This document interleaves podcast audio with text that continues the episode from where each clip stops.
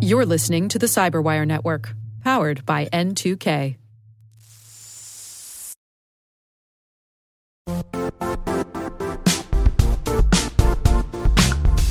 The IT world used to be simpler.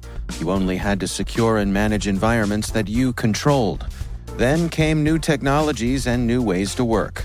Now, employees, apps, and networks are everywhere. This means poor visibility, security gaps, and added risk. That's why Cloudflare created the first ever connectivity cloud. Visit cloudflare.com to protect your business everywhere you do business.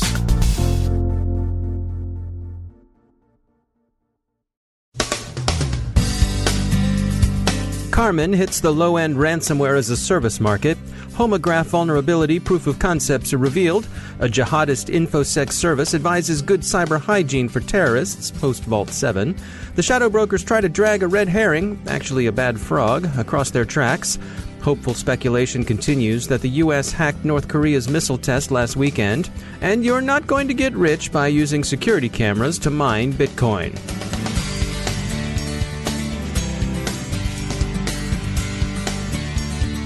I'm Dave Bittner in Baltimore with your CyberWire summary for Tuesday, April 18, 2017. Recorded Future reports discovery of Karmen, a low cost ransomware as a service product being hawked in the dark web market by DevBitox, described as a Russian speaking cybercriminal. Karmen is derived from Hidden Tear, an open source encryption project coded by an unknown author in Germany and available to anyone. Karmen is both cheap, $175 with free upgrades, and it's devious. It will delete its own decryptor if it detects the victim sandboxing or analyzing it. Dev Bitox isn't getting rich. He or she has sold 20 copies and has just five more left in inventory. Some browsers are reported vulnerable to homograph attack in which malicious sites spoof, undetectably, safe, legitimate ones. The problem is so far a proof of concept by researcher Xudong Zheng, who informed Google and Mozilla of the issue back in January. The problem lies in the rendering of Punycode characters in a URL as Unicode characters, which opens the possibility that one could be spoofed into browsing over to a malicious site without realizing it. Chrome, Firefox, and Opera are said to be vulnerable to such homograph attack. Mozilla released a workaround mitigation for Firefox, and Google has fixed it in Chrome Canary 59, with a permanent patch planned this month for Chrome Stable 58. For soldiers on the battlefield, men and women on the ground, the special operations folks, and other forward operating personnel, it's become increasingly common for them to receive feeds of information that may come from drones, for example. Bill Anderson is CEO at Optio Labs, and one of their areas of expertise is securing those battlefield mobile devices. Their device of choice is typically uh, an, an Android device, a secure Android device. The challenge is how do we ensure that those mobile devices that the operations teams are running around with are, are actually secure and they're reliable and they're as productive as can be and they also don't put personnel in danger. Can you give us an example? What do you mean by danger? You know, here's a, who hasn't done this. You, uh, you, you know, you're fumbling around with your phone and uh, stick it back in your pocket, and one of your colleagues looks over and says, "Hey, um, you know, you got your flashlight turned on." No big deal if you happen to be sitting in an office meeting. If you're on the battlefield and it's dark, and you turn on the flashlight on your special ruggedized Android phone by accident, that makes you a target. And by the way, there's no simple way of, you know, through software and ensuring that those flashlights are off. That's one of the things we do is we give the enterprise the controls to be able to say, here are the things you're allowed to do when you're on a mission. So when you're on a mission, you're able to see the secure drone feed, you're able to run the secure drone application, but no Bluetooth, no Wi-Fi. You can't tell your true location through GPS. You can't take updates over the air that would affect the operating system. You can't make noise. You know, so there's a whole bunch of controls that you want to apply that are mission specific that will keep that guy productive. In our case, the problems that we're looking at is how do we make sure that the individuals on the battlefield who are actually consuming that information are as safe and productive as possible. I mean, it sounds to me like what we're really talking about here is securing the Android device itself. So the, the Android device may be the weakest link in the chain? It is un- invariably the weakest link in the chain.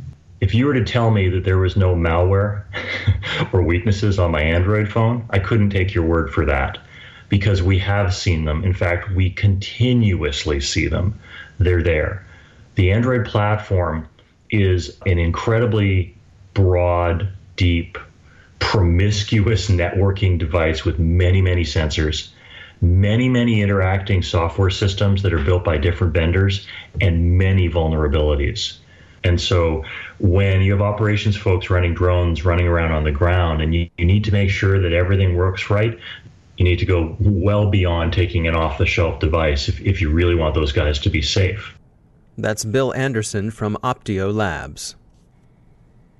Catching up with news about the two recent tranches of leaks that have hit the internet with considerable eclat recently, we turn to WikiLeaks' Vault 7, which purports to disclose CIA cyber espionage campaigns, and the Shadow Broker's Good Friday release of alleged NSA material.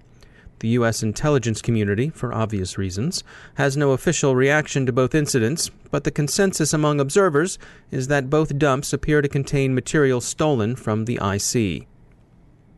Flashpoint has looked at the former set of leaks, and they've paid particular attention to how the jihadist infosec group Horizon is reacting to Vault 7 on the dark web.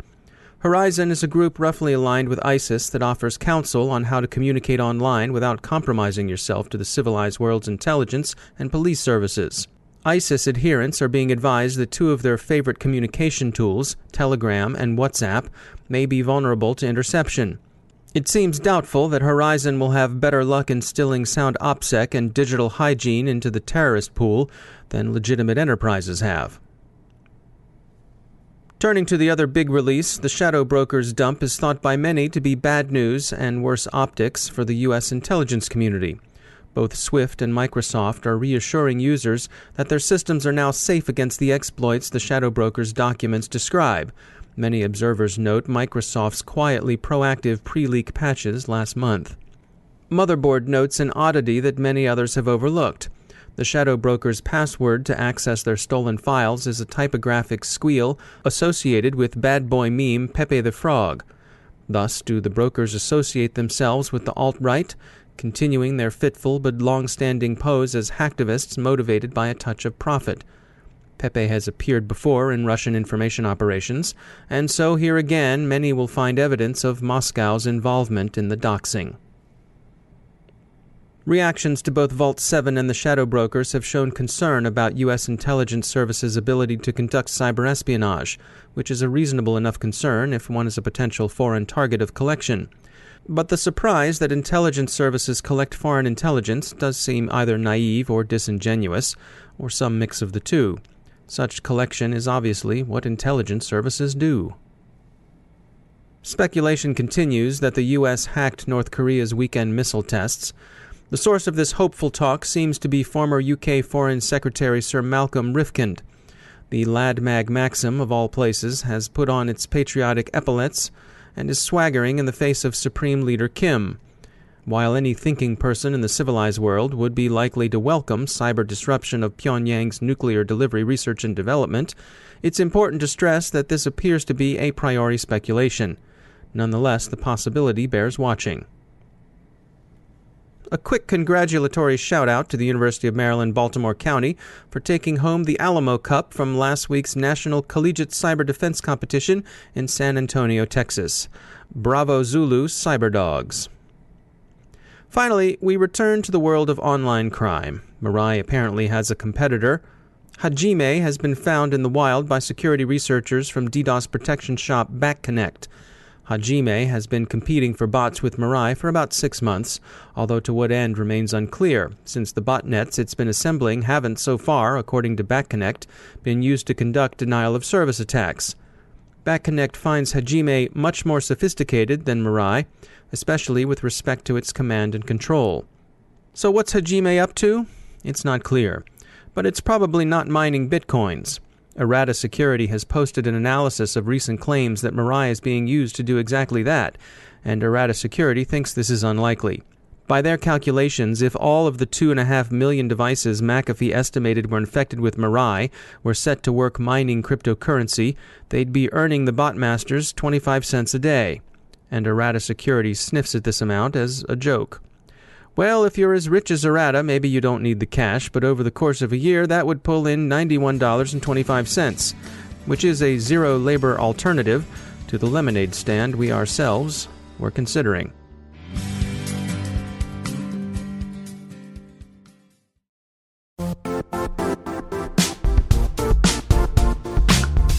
And now, a word from our sponsor, Zscaler, the leader in cloud security.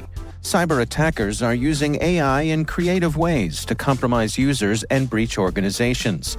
In a security landscape where you must fight AI with AI, the best AI protection comes from having the best data.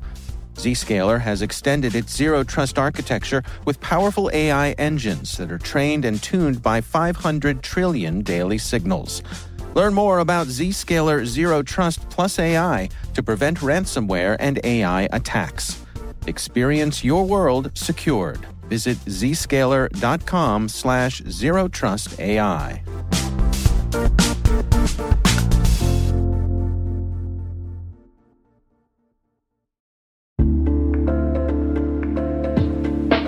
Are lengthy security reviews pulling attention away from your security program? With the largest network of trust centers, Vanta can help you streamline security reviews to win customer trust, save time, and close deals fast. Proactively demonstrate security by showcasing key resources like your SOC 2 or ISO 27001 and provide real time evidence for passing controls. And when a security questionnaire is required, Vanta takes the first pass for you. Visit vanta.com slash cyber to take a self-serve tour. That's vanta.com slash cyber.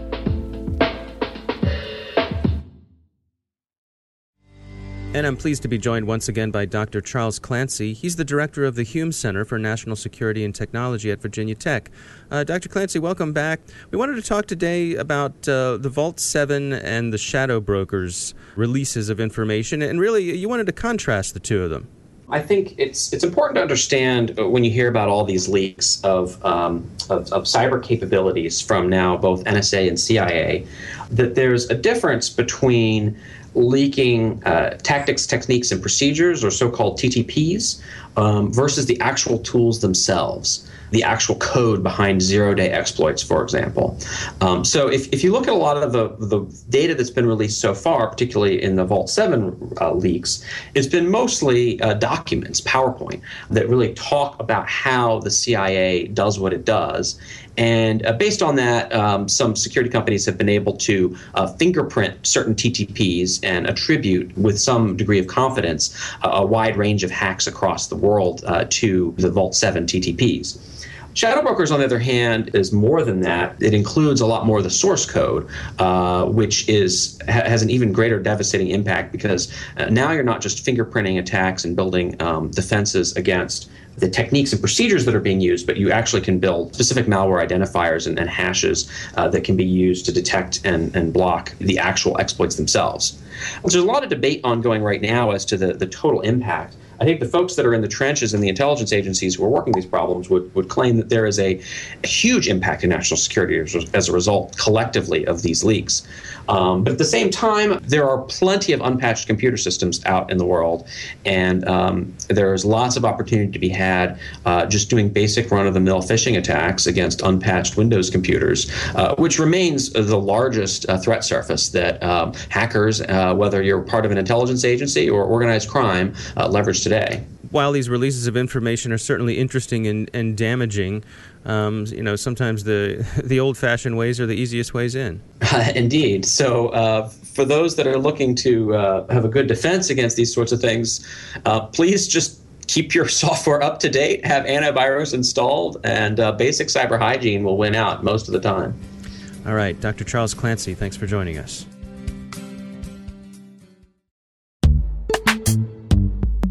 Struggling to secure on prem apps with modern identity? Don't worry, you're not alone. Join industry leaders from Fortune 500 organizations to secure your apps on any cloud with any IDP, regardless of your environment's complexity. Meet Strata's identity orchestration platform, Maverics. Say goodbye to the headaches of app refactoring and legacy tech debt. With identity orchestration, you can modernize legacy apps to use MFA or passwordless authentication in a few weeks, migrate from one IDP to another, and so much more without changing the app. No matter your IAM use case, Strata extends the value of your current identity investments. And the best part? You can try it for free today. Visit strata.io slash cyberwire to share your biggest identity challenge, and they'll hook you up with a complimentary pair of AirPods Pro. Don't miss out. Visit strata.io slash cyberwire. That's strata.io slash cyberwire.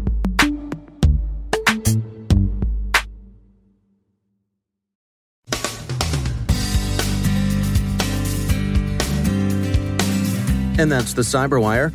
We are proudly produced in Maryland by our talented team of editors and producers. I'm Dave Bittner. Thanks for listening.